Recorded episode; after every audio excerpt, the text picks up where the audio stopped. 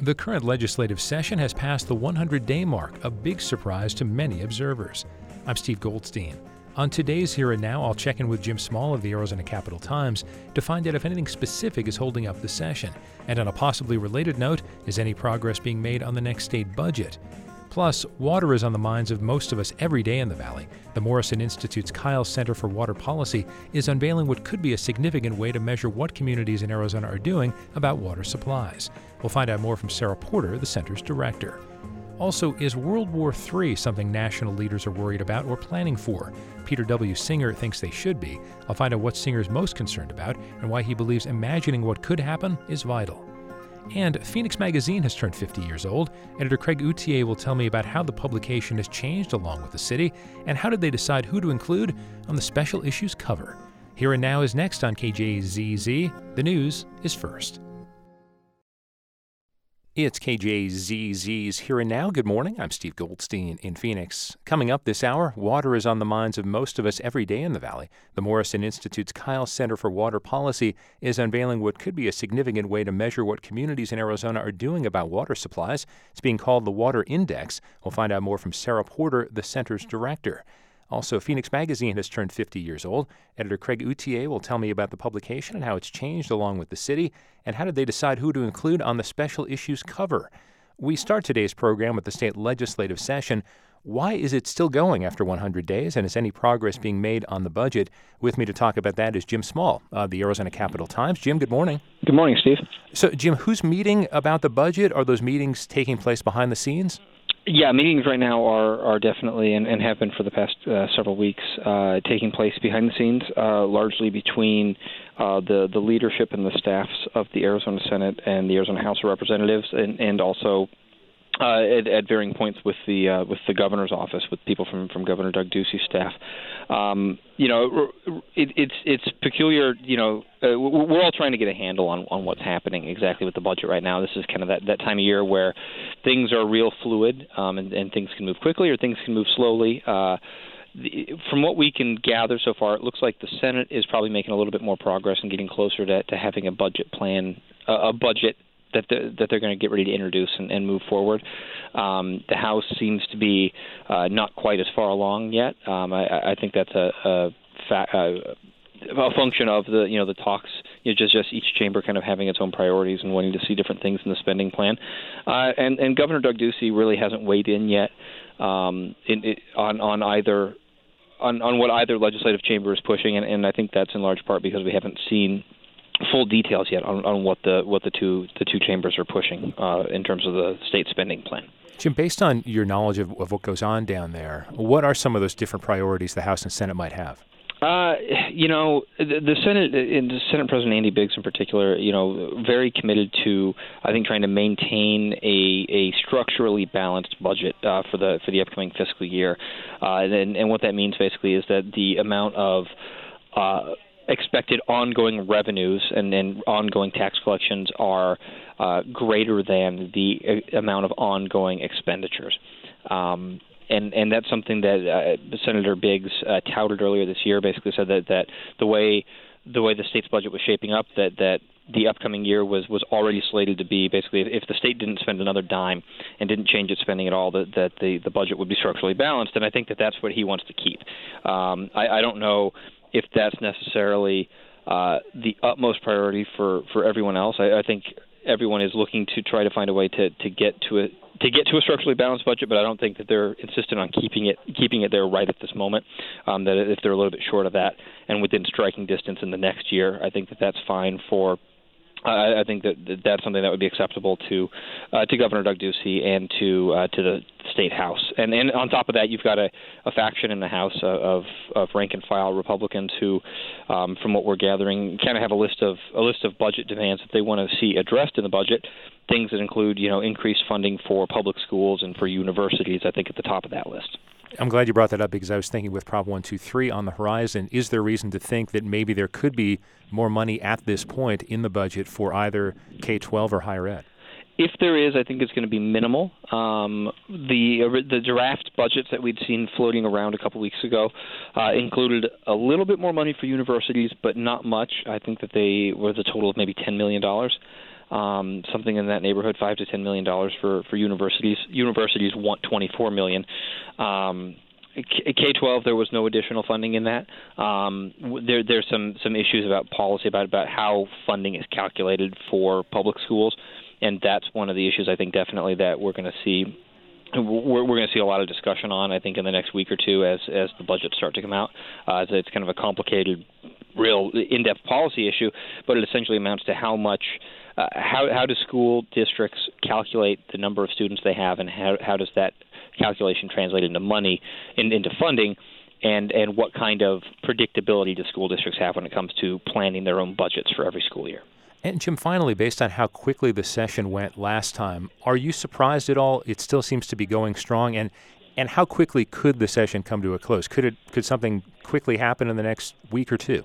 Yeah, as far as when this could end, I mean, theoretically, you know, this time of year when when budget negotiations are ongoing and at the intensity that they are right now, these things can turn on a di- turn on a dime. I mean, it can look like you're in a stalemate that's never going to end, and then you turn around and an hour later there's word of a deal and everyone is out scrambling to get votes. I mean, we, we could we could theoretically have a budget done by the end of this week. I don't know that it's likely, but it's certainly possible. Um, if that's the case, I think once once a budget gets done, you probably have two to three days at least of um, more voting that needs to happen on all of the other bills. Governor Ducey has told the legislature he doesn't want to see any more bills to sent to his desk until the budget's resolved. It's been about two weeks of that. Things are starting to back up, so they, they've got a, a back kind of a, a a backlog of bills that they really need to to attack uh, once the budget's done. It'll that'll take at least two days solid of voting, maybe a little bit longer. Um, you know, I think we could be done by the end of the month. Uh, it's also possible this thing stretches into the first week or two of May. Jim Small of the Arizona Capitol Times. Jim, good to talk with you. Thanks. My pleasure.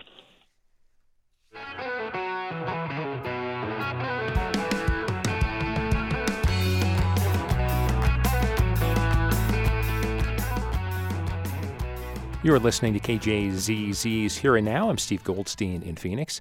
A unanimous Supreme Court has decided Arizona's Independent Redistricting Commission did not violate the principle of one person, one vote when it redrew the state's legislative districts. The justices today rejected a challenge from a group of Republican voters who said the IRC illegally packed GOP voters into some districts while leaving other Democratic leaning districts with smaller populations. With me for a couple of minutes to talk about that decision is Colleen Coyle Mathis, chair of the IRC. Hi, Colleen. Thanks for being with us. Thanks for having me, Steve. So, how significant is this ruling? Well, it's very significant to me. I, it's still sinking in, but I'm elated.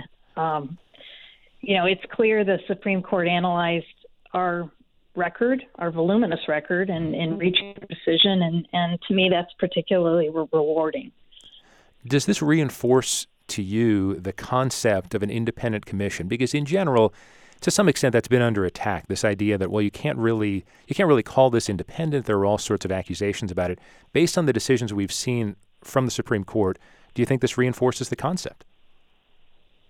Yes, I, I definitely believe it does. And in fact, um, if you read the opinion, it actually goes into pretty great detail about how our commission um, is formed and, and the constitutional requirements that we have to follow.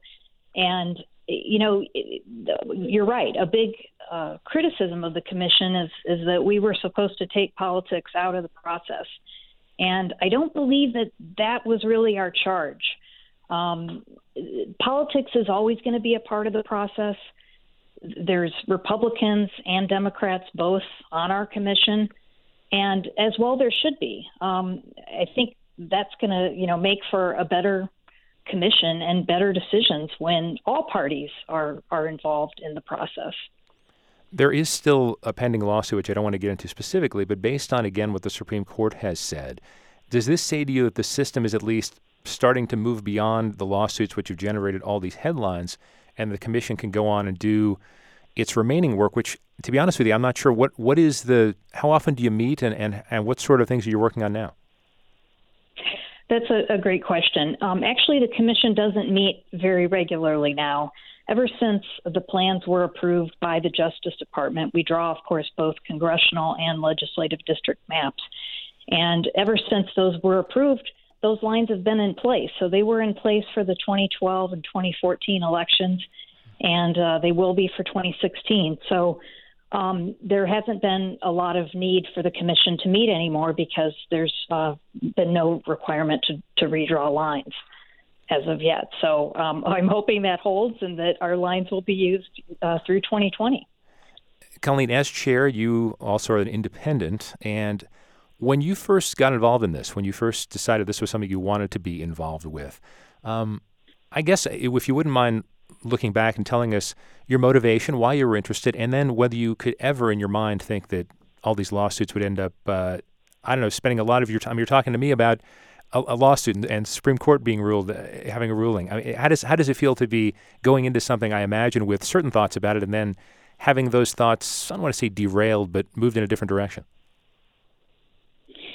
Well, my motivations for getting involved were really the public service component of the commission. We're all volunteers, these are unpaid positions. So it truly is public service.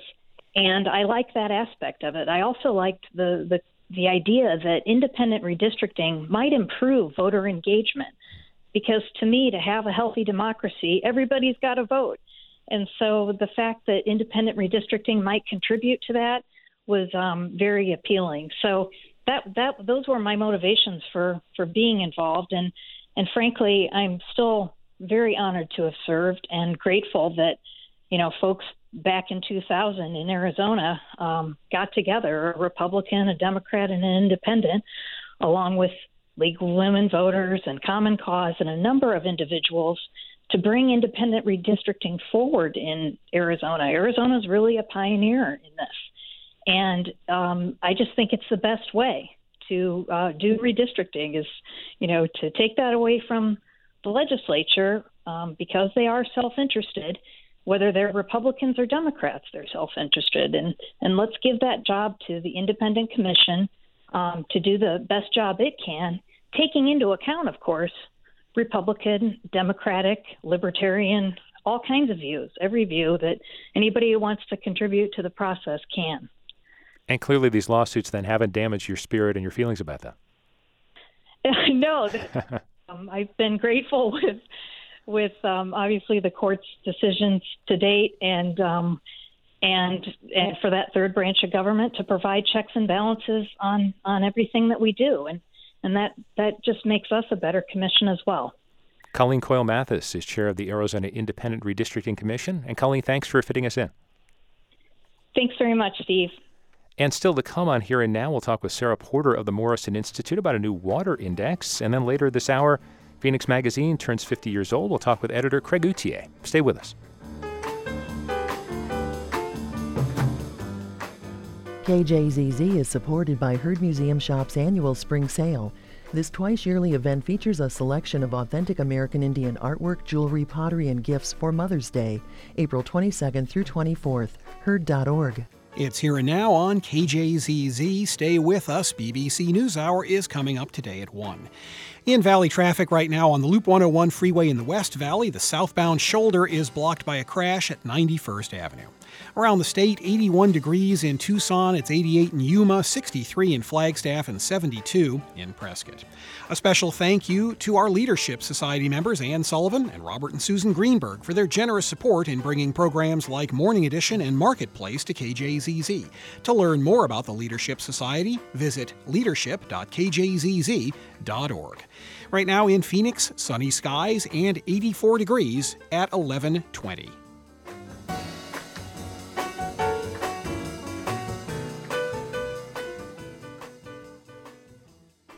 This is KJZZ's Here and Now. In Phoenix, I'm Steve Goldstein.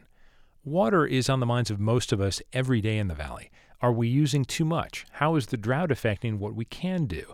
And what are elected leaders and water experts looking into to see whether dramatic changes are needed?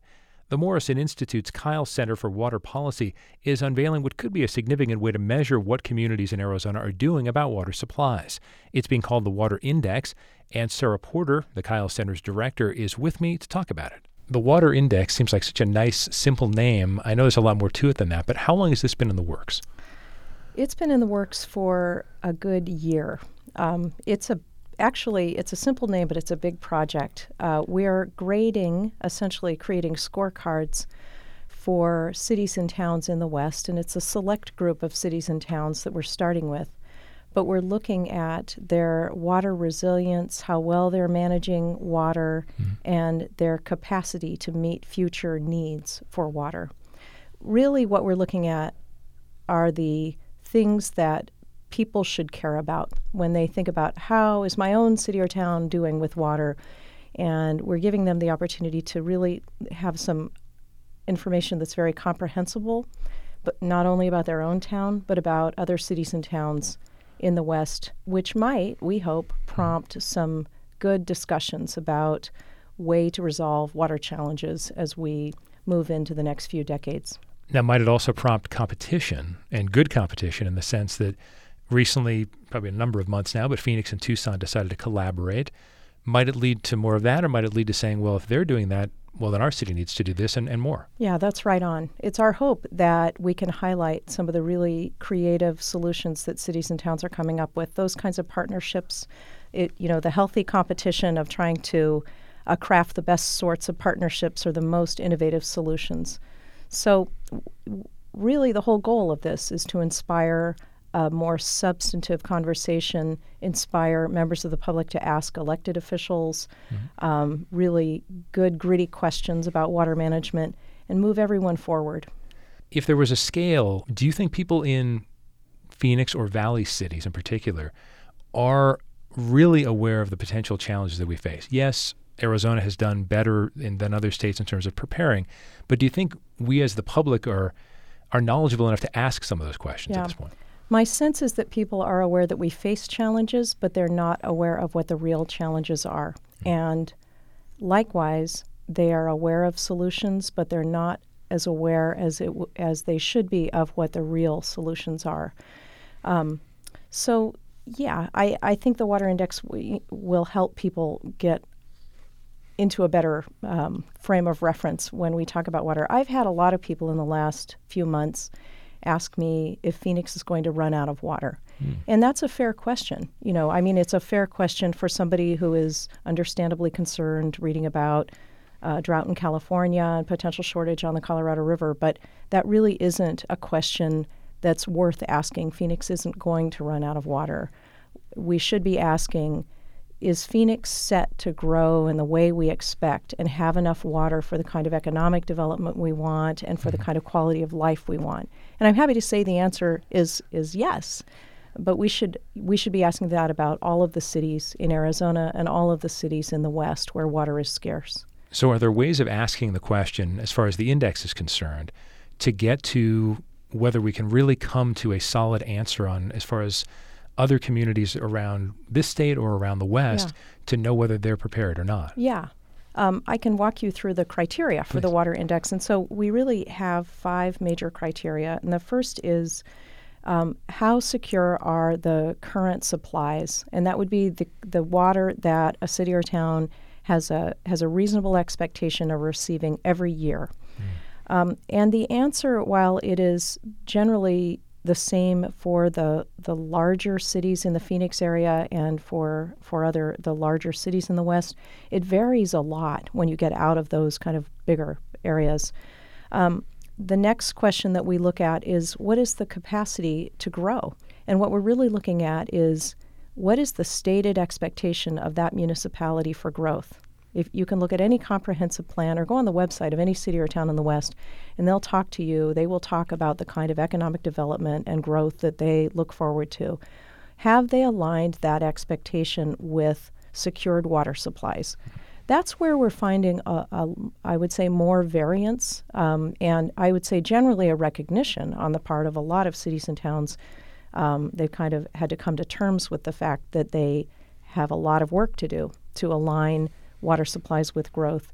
Again, I, I have to say that um, the Phoenix and the bigger cities um, in the in central Arizona and, and for that matter Tucson have been dealing with this issue really ever since um, they were born, and they they are doing a good job of aligning growth expectation with water supplies. Not every city mm-hmm. in the in the greater Phoenix area or city or town, but generally, I'd say we're in pretty good shape. I want to come back to the criteria, yeah. Sarah, but when you mention that there are so many worries about rural Arizona in so many ways, might it be important for some of the bigger communities to work with these rural areas, or does it, in any way, does it feel like a every city for itself kind of thing?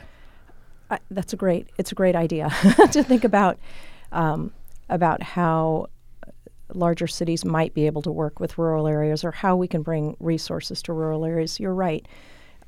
A lot of the municipalities in the rural areas just don't have the resources um, that a big city has, and, and also the atmosphere, the community of water planning in the greater Phoenix area, for example, or in Tucson, is very different from the community of water planning in rural parts of the state. Um, we do have the Department of Water Resources, and it is charged with assisting in rural water planning. You, you know, um, I think the last time we talked, we talked about how that department lost a lot of funding. It was cut down to about half of where it was, where it had been in 2008. It's, it's Governor Ducey has restored a little bit of the staffing. Um, the department, I think, there's still a long way to go, but we do have a mechanism for, for providing that support. And you're right, that's where uh, it's hardest. There's another challenge that doing the water index has helped me to recognize, and that is that there is sometimes, not in every instance, but there's sometimes a tension between the expectations of elected officials and the reality of water supply. And it can be challenging, mm. I believe, for water planners to have the kinds of candid discussions that they need to have you know, uh, our whole system is designed to have elected officials rely on their water planning staff and their and their city manager for candor about where they are um, in terms of water and, and other natural resources, energy. Mm-hmm. Um, but but it isn't always welcome, you know, for uh, water planners to be as candid as they might be. And I don't. I, I can point fingers at a place where I see it's really, really functional. Um, I can see, for example, that in the uh, city of Flagstaff, there's a great deal of candor. There's a good, really healthy reliance, um, very hard work being done um, on the part of the water planner, water planning staff. The utilities director is Brad Hill. Flagstaff is lucky to have him. I can see that the city council um, is open to having honest discussions and it's super functional. And I'd like to, you know, that the water index has given us a chance to highlight that, you know, these relationships can be functional and do what they're meant to do without necessarily pointing fingers at places where it's not going well. We can say, look how well it's going in, in this instance, and this is what we should all aspire to.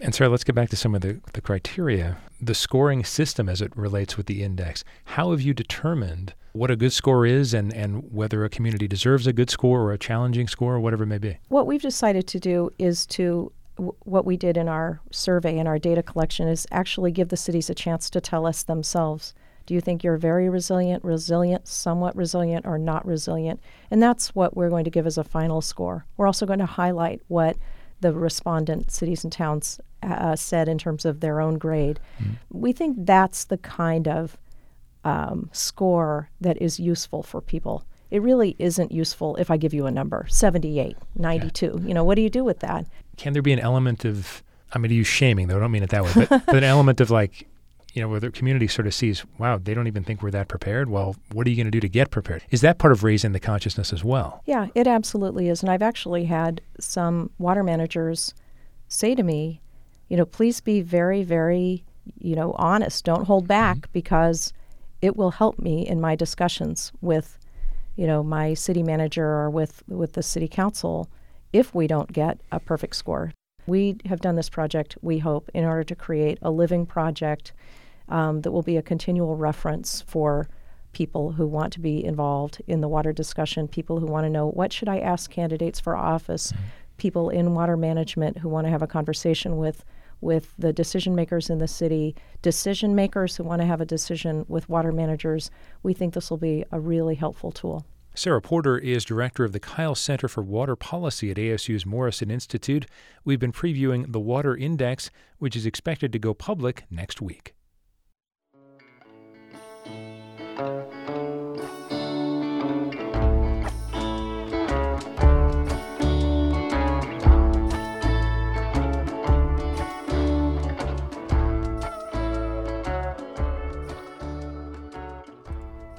It's KJZZ's Here and Now. I'm Steve Goldstein in Phoenix.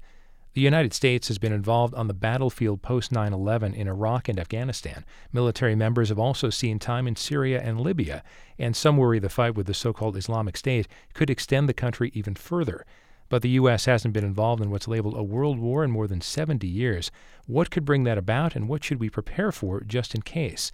P.W. Singer is a strategist and senior fellow with the New America Foundation. He's also involved with the Center on the Future of War at ASU. His latest book is Ghost Fleet, a novel of the next world war. And P.W. Singer joins me now. Peter, a lot of people try to get the idea of a World War III out of their head. What made you think about it? What are some of the possibilities that could bring it about?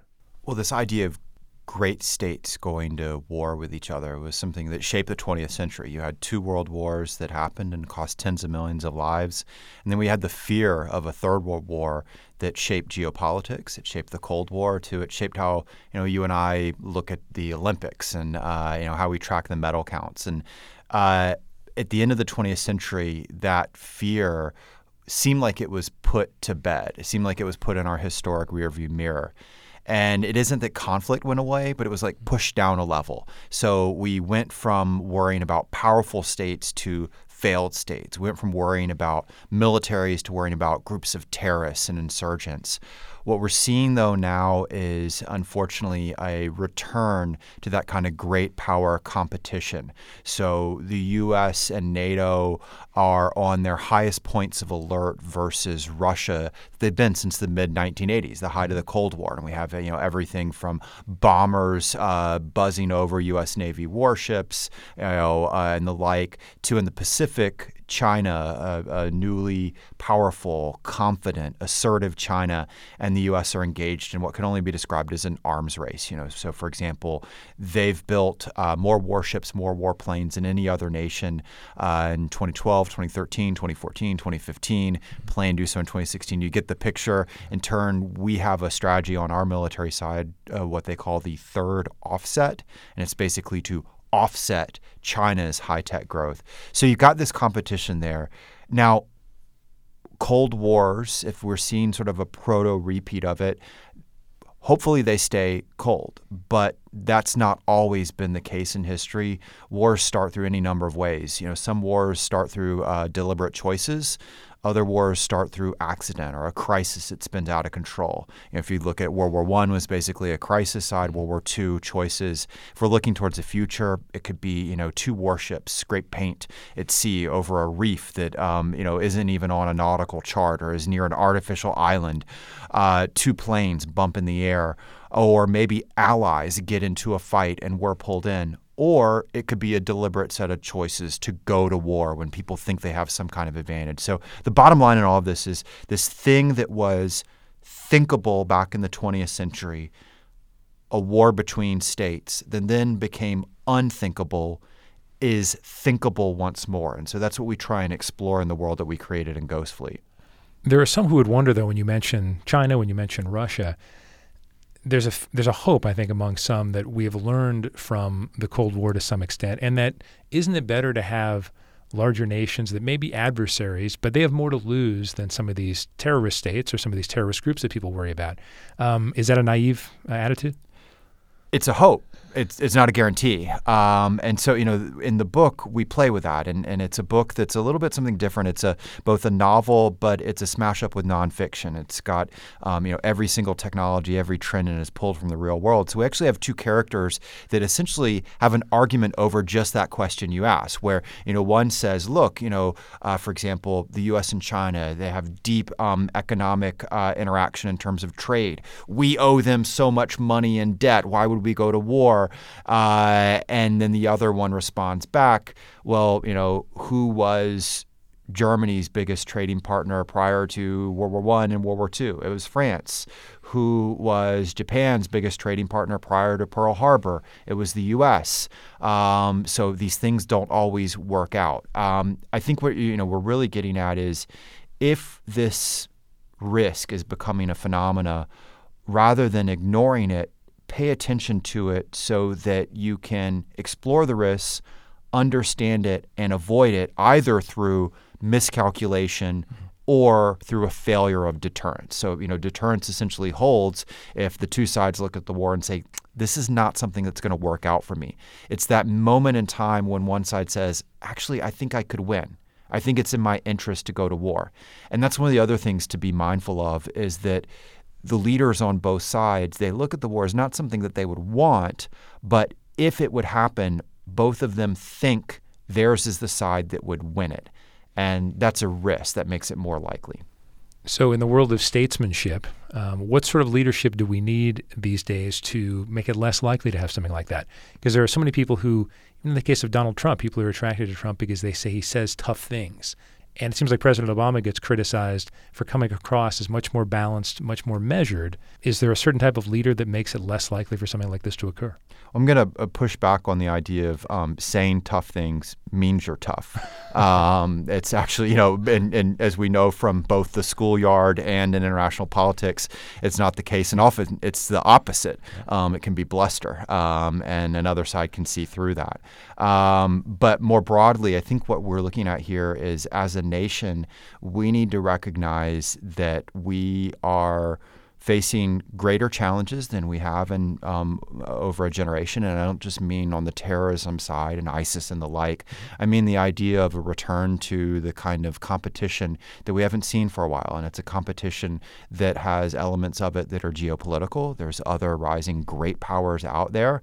Um, uh, competition that's economic in nature. That's where this may be a little bit different than the Cold War. Um, Russia was a geopolitical competitor, it was a military kind of competitor. It was not an economic competitor. It was also not really a science and technology and innovation competitor. We're seeing that. Mm-hmm. Um, it's competition that plays out in um, different domains, some of which that never existed before. Cyber realm. Uh, didn't have to think about that back in the Cold War.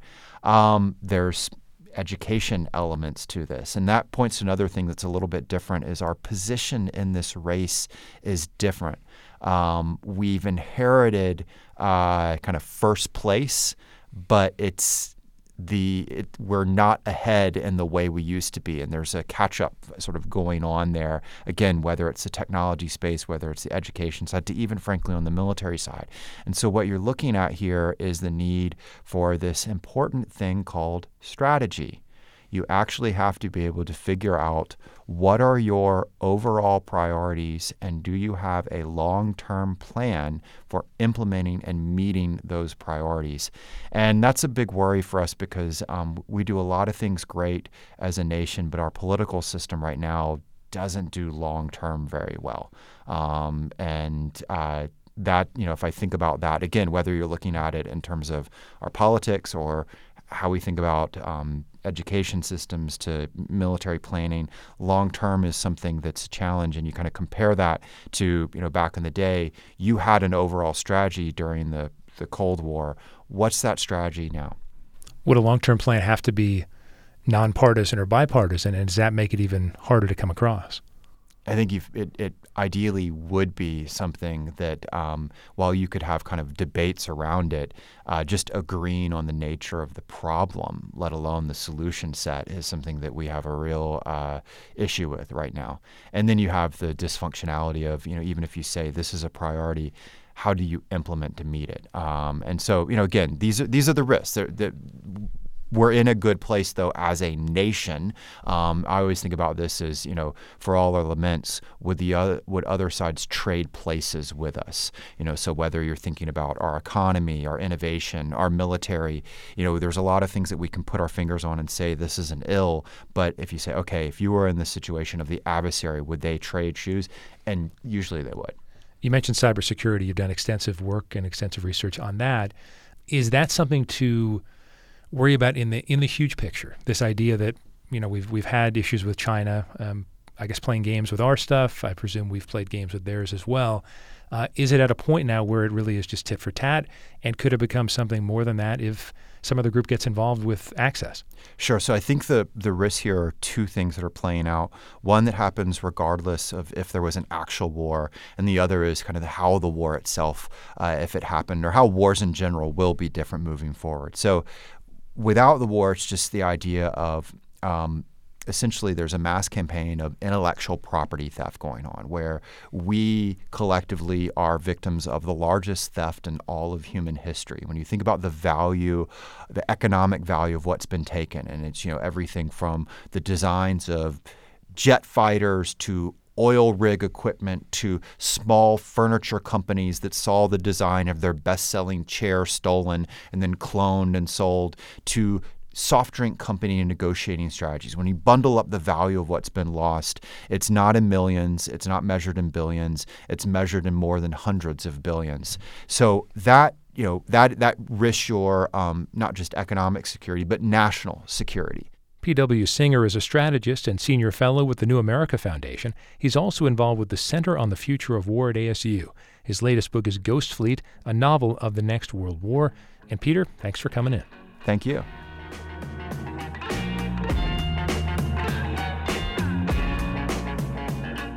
And up next on Here and Now, we'll hear from the Phoenix Suns general manager Ryan McDonough about their head coaching choice and 50 years of Phoenix Magazine with Craig Outhier. Stay with us.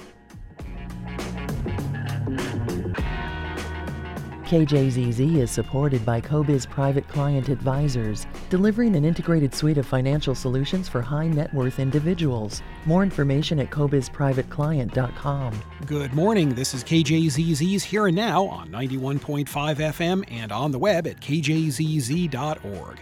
On the Valley freeways right now, on the Loop 101 in the West Valley, the southbound shoulder is blocked by a crash at 91st Avenue.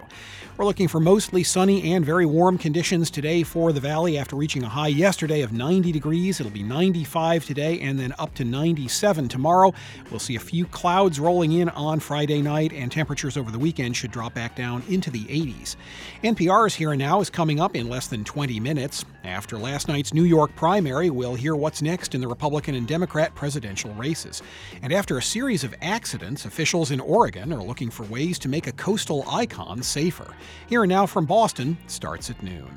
Right now in Phoenix under clear skies, it's 84 degrees at 1143.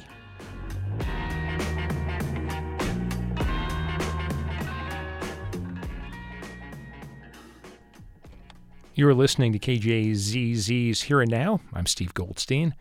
As 16 NBA teams continue with their playoff series this week, the Phoenix Suns are at home after finishing one of the worst regular seasons in team history. But on Tuesday afternoon, the organization took a major step by naming interim head coach Earl Watson as the permanent man in charge going forward.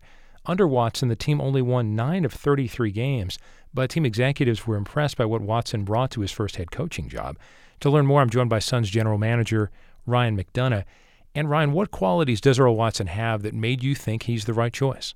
Uh, well, Steve, I think Earl has a lot of natural leadership uh, qualities to him. Um, you know, he's got a an ability to command the room. Uh, he, you know, he, he's he's a leader of men, and you know what I mean by that is when you're in a locker room, uh, you know, with with 15 uh, competitive guys, um, you, you know, they they look for some leadership and, and somebody to, uh, you, you know, put them in position to be successful, and uh, you, you know, t- to kind of tell them what to do so they can follow uh, his direction and guidance. And uh, you know, I, I think Earl does extremely well uh, with that. Um, you know, I, I think that's one of the reasons that he was able to last, uh, you know, 13 years in the NBA as, as a player. Um, you know, I, I think he'd probably admit that he wasn't, you know, the most talented player uh, in the league, but uh, you know, he held on because of his uh, kind of knowledge and intelligence and his work ethic, and you know, I, I think a lot of those same qualities shine through in Earl as, as a head coach. Uh, people who follow the NBA closely often refer to it as a players' league. That it's really important that coaches not just get along with players, but have a good rapport with them. Is that something that Earl Watson has that you don't think maybe other coaches do have? yes, it is. Yeah, I, I think that's that's extremely important. Um, you know, like with any uh, teacher, I, I think a you know you know a teacher can only be effective if if the students are are learning uh, you know what he or she is is teaching and they're able to absorb that. You know you could be the greatest teacher in the world or the greatest coach in the world uh, technically uh, but if if the students or you know if in our case the players aren't absorbing that knowledge and information and, and utilizing it in a way that allows them to be effective then then, then it's worthless. And uh, you know I, I think Earl uh, in a short period of time with us he was only the interim head coach for uh, two and a half months but you know o- over that period of time I think he continued to uh, grow as a coach and uh, I think he really, uh, you know, established, um, you know the respect of the players. He gained the respect of the players, and, and he built a bond with them and, and a trust uh, with them. And uh, you know, Steve, at the end of the year, we had a lot of players coming to us uh, around the exit meetings or uh, in the exit meetings, even saying, you know, th- this is the guy we want to be our head coach. Uh, he, he's tough on us at times. He he he, he dis- disciplines us and he holds us accountable. Um, but we also like him. You, you know, we also believe in him and what he's saying and in his program. And you know, I I, I know the results didn't manifest itself uh, as much on the court this year, but I, I think that was due in large part to the uh, the injuries we had to some of the key players on our roster, and uh, you know some of the moves we made in season this year. And uh, we're certainly excited to see what Earl can do uh, with a healthy team and, and a full and more talented roster next year. Is it dangerous though when when players say that they endorse a coach? Did that give you any hesitation at first? That well, if the coach, if the players really want him back, could there be some issues there? You know, I I, I, I see your point, Steve. I, I think it's dangerous um, you know, if players endorse a coach because he uh, doesn't hold them accountable, or because you know they like him personally, but he's he's you know easy on them, so to speak. Um, you know, Earl's kind of the opposite of that, and he's done a great job over the past few months of of toeing the line. But you know, he, he's he's pretty firm with the players. He's pretty direct with them. Uh, you know, I, I think he's got a great balance for uh, a great feel for when to push them and, and, and you know go at them a little bit more aggressively, and, and then also kind of when to pull back on the reins and realize that hey, you know we we pushed these guys hard. Either uh, you know we've had a lot of games in a row, or we've had you know a couple tough practices. Um, that, that he has a really good feel for when to kind of dial it down and and you know let them uh, recover. And um, you know I, I, again I, I think after a, a really tough uh, start. Um, he, he took over under some of the you know more difficult circumstances I can imagine. Uh, just you know, with the team having lost a, a lot of games, you know, throughout the month of uh, of January, uh, and then coming into February, uh, you know, we had a situation where uh, we had a player in, in Markieff Morris who was disgruntled and, and demanding a trade. Um, you know, Earl uh, immediately after upon taking over, um, you know, continued his bond with Markieff. He he connected with Markieff and, and, and, and you know helped him play well and, and, and build his value, and that, that helped the team. Uh, you, you know, it helped us make a trade, um, you know, with Markieff Morris that returned a pick from Washington that looks like it'll be in the late lottery this year. And mm-hmm. uh, you know, then after that, he, he continued to um, you know bond uh, you know with guys like Alex Len and, and Devin Booker, some of our uh, you know younger players who um, you know he, he did a really nice job of developing their games individually and helping them grow. Uh, you know, while giving them confidence and also putting the team in position to be successful. And you know, I, I think a lot of that um, is why we finished, you know, better down the stretch. We were more competitive down the stretch of the season, despite the fact that we were missing our, our top three or four uh, scores for most of the year. Can fans see this as well? Earl Watson works well with young players, so be patient, or could this be a case of even as we've read that uh, you help you tried to utilize him in uh, recruiting some free agents last time around. Do you think he can be sort of that happy medium of someone who attracts big name players but also develops young players? I think so, Steve. We we certainly hope so. And uh, you know, I, I think what impressed us about Earl was was not only his ability to uh, connect with and, and, and motivate our young players. You know, it's also that uh, he commanded the respect of some of the veteran players on our team who were, uh, you know, if you look at it age-wise, probably you know more in his peer group. Uh, you know, in terms of guys like Tyson Chandler and Ronnie Price and PJ Tucker and, and Mirza Teletovic, who were all in their 30s and uh, you know who played against Earl, uh, you, you know, as, as a recently retired player. So, um, you know, I, I, I think um, you know once it was it was kind of apparent that he was able to connect with the guys up and down the roster and hold them accountable and and, and, and you know uh, let the players know that he cared about them uh, while also at the same time, you know, establishing that you know he he was their boss and you, you know that he was in charge. I, uh, that, that's that's a difficult line to toe, as you can imagine. It's a difficult balance to find, and and I think he did that extremely well over the course of the past uh, couple months. How challenging a job is this? Because obviously you want to win right away, all the fans want to win right away, but do you feel like you have the right building blocks to be able to bounce back from a rough season that you had? I, I think we do, Steve, and I, I think we'll continue to add to it. Uh, you, you know, th- add to our, our foundation through the draft and, and free agency. Um, you know, I, I think uh, the emergence of a guy like Devin Booker, you know, was certainly one of the uh, the bright spots for us, and and you know what what uh, was a you know pretty gloomy season overall. we'll continue to add to add to that core. We'll continue to to grow with it. Um, you know, obviously we're all frustrated with the way the season uh, went, and, and none of us, I, I think, could have anticipated uh, all the things that you know ended up going wrong this year. Uh, now that being said, I, I do think we'll bounce back pretty quickly next year uh, when the team returns to full health, and uh, you know we'll obviously do whatever we can, uh, you know, as a front office and as an organization to make some changes and add some pieces, whether it be through the draft or trades or free agency, uh, to help you know solidify the roster for next year. Uh, we'll ha- we'll have a more competitive team, and uh, you know hopefully we bounce back and have a good year, which which uh, I, I think we will, Steve. Ryan McDonough, general manager of the Phoenix Suns. Ryan, thank you. Appreciate you having me on.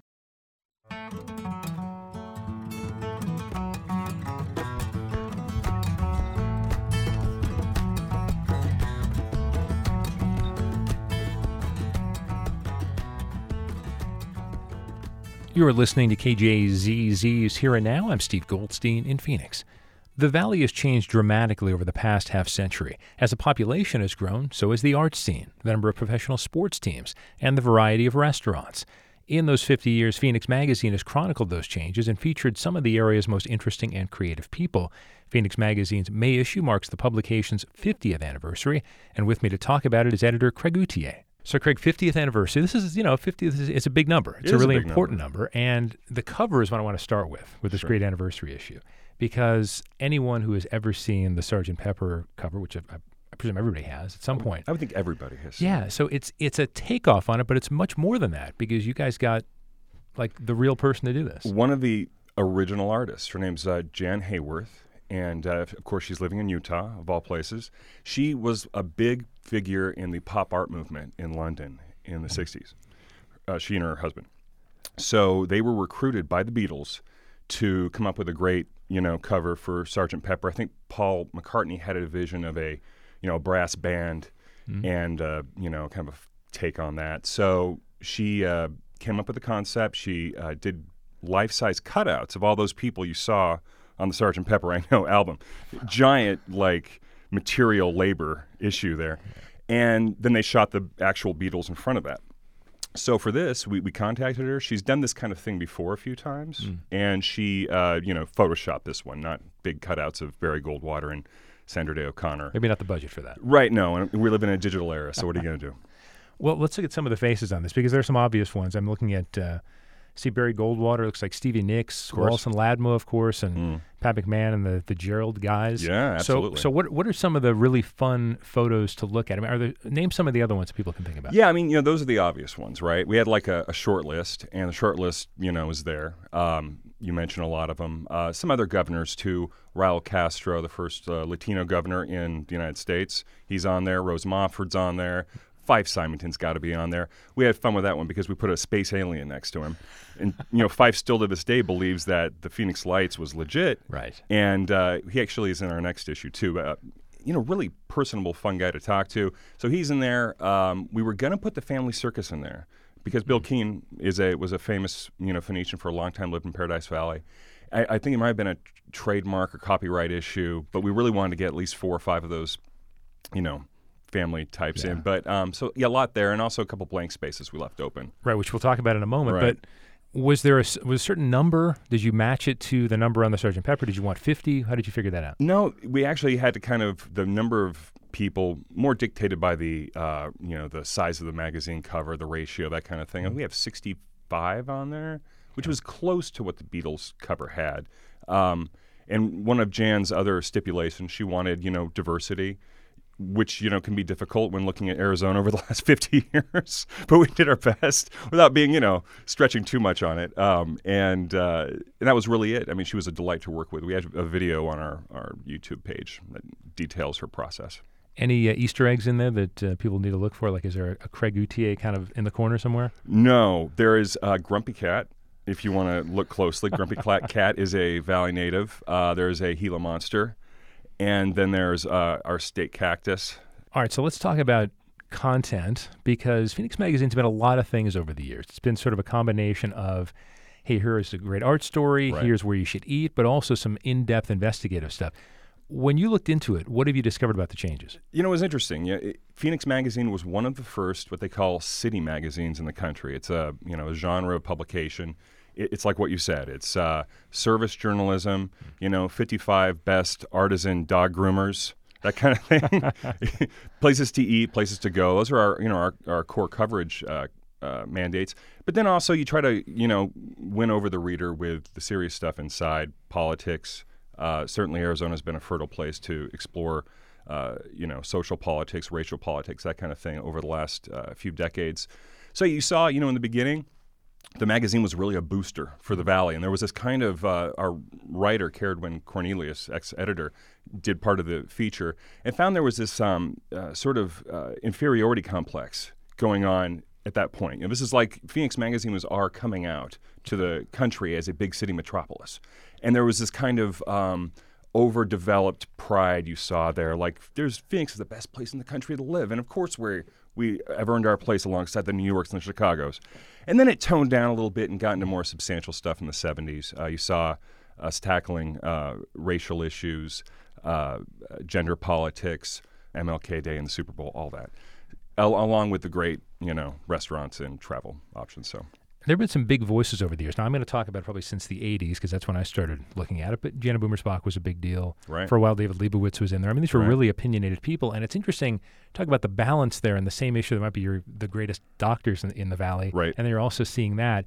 I mean, as an editor, and you've been in journalism for a long time, is that fun? Or is it really challenging to say, boy, people go from, I almost think of like a, uh, I'm going to think of like Beverly Hills Cop comes to mind. Right. Like Eddie Murphy's cracking jokes and then like 20 people die in the next scene. Right. It just seems like, how do you balance the, the sort of comedy and the gravitas. Exactly. You know, I think you, ge- geographically you have to keep that in mind when you're doing a magazine. You don't want them side by side. We're always looking at that. But yeah, I mean, you do want um, some weight, some heft, some gravitas in every issue. Um, I think people will get tired of uh, high country destinations, uh, places to grab a coffee and press Prescott every week, every month. So. Uh, that's always been a challenge. And you know, one of the fun things about this issue was seeing how the magazine has adapted to that mandate over the decades. I mean, when we first started out in '66, social tolerances were much different. What we think of as political correctness was much different. You had people saying horribly sexist things, you know, but luckily not our writers. Usually we're quoting people saying that kind of stuff. You know, when Sandra Day O'Connor was a state legislator before she became a federal judge and a Supreme Court judge, she you know, we inter- we did a story about her, and some of her colleagues, um, you know, called her a pretty little lady, that kind of thing. Stuff now that would get you drummed out of uh, the legislature pretty quickly, I think. But um, you know, back then it wasn't wasn't so bad. It's interesting to see how things have changed since then. So does it feel like if you were to look at a Phoenix magazine issue from a few months ago compared to let's say the late 60s, does it feel like Phoenix has has really grown? Absolutely right. When we first started out, it was a year before the Phoenix Suns, uh, you know, uh, debuted. And one of the articles we wrote was, "Is Phoenix ready for a major league sports team?" And you know, now we have them all except for soccer, which really isn't one anyway. So, yeah, I mean that that part of it has been has grown a lot. It's made it a lot easier to produce a city magazine when you have those things to write about. And that's the way we thought of this. You know, we we didn't want it just to be a navel gazing exercise where we're looking at Phoenix magazine over the last 50 years. We're looking at the valley through the lens of the magazine. So we went through and we collected all these old photos and all these old articles and kind of like described what was happening in the valley through the lens of this magazine. Earlier, you referred to a couple of spots being open on that great cover we, we talked about. Yeah. So, all right, there are some obvious ones to people, but what are some that if you gotten some feedback from readers? Oh or, yeah. All right, so what what have they said? Has it been has it been pleasant or has it been boy you guys are dumb? It's been this person?" generally pleasant, a little bit of indignation. And we, we were prepared for that because the artist, Jann Haworth, she said that after the, you know, Sergeant Pepper came out originally in 1967, uh, the Beatles themselves were deluged with criticism. They didn't include Elvis Presley on the cover, for instance. You know, he's the king. And McCartney said something like, you know, we didn't want to, uh, you know, he's he's the legend. We're not going to put like, you know, Jehovah on the cover, right, of, of our our, mag, our our album cover. So yeah, we you know we but we knew that was going to happen. So we left a female and male uh, uh, space open. So far, the early leaders uh, are Frank Kush, the ASU coach, we didn't uh, include, and frankly never came up in the conversation. We missed that one. And Erma Bombeck on the female side, and we did have her in our, our early list. It kind of fell off just due to you know the numbers. Craig Outhier is the editor of Phoenix Magazine. We've been talking about the special 50th anniversary issue on newsstands now, as they say, right, Craig? Absolutely on newsstands now. and the Thank you, website Steve. as well. Absolutely on our website. Thank you. Thanks for coming in. Always a pleasure. And that's all for today's edition of KJZZ's Here and Now. Thanks to senior producer Sarah Ventre and Bruce Drummond for their assistance on the program. And thank you very much for listening. If you want to hear my conversations on the Independent Redistricting Commission with Chair Colleen Coyle Mathis, or the future of war, or the 50th anniversary of Phoenix Magazine, or even one of our previous programs, please go online to kjzz.org later this afternoon. You can also download the free KJZZ app to your smartphone. NPR's Here and Now is up next on member supported KJZZ FM Phoenix and HD. I'm Steve Goldstein. Have a great rest of the day. It's 12 o'clock. KJZZ is supported by Scottsdale Museum of Contemporary Art's annual benefit, SMoCA Mix, fashionably avant garde. A night of entertainment, fashion, and food. Expect the unexpected. Saturday, May 7th, smoca.org.